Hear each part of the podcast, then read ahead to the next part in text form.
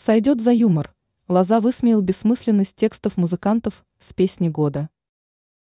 Российский певец и композитор Юрий Лоза нашел смешными тексты песен артистов, которые выступили на песне года. Своими мыслями на этот счет Лоза поделился на своей странице в соцсети. Он обнаружил для себя новое увлечение – читать в интернете тексты, которые звучали в музыкальной телепередаче «Песни года».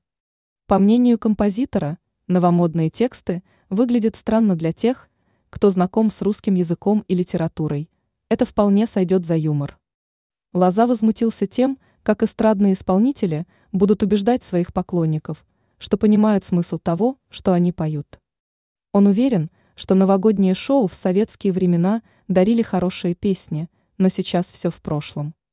Медиасистема избавилась от тех, кто способен что-либо придумать, и делает ставку на покупное вторсырье иностранного происхождения. Ранее композитор Лоза назвал Пугачеву отставной певицей.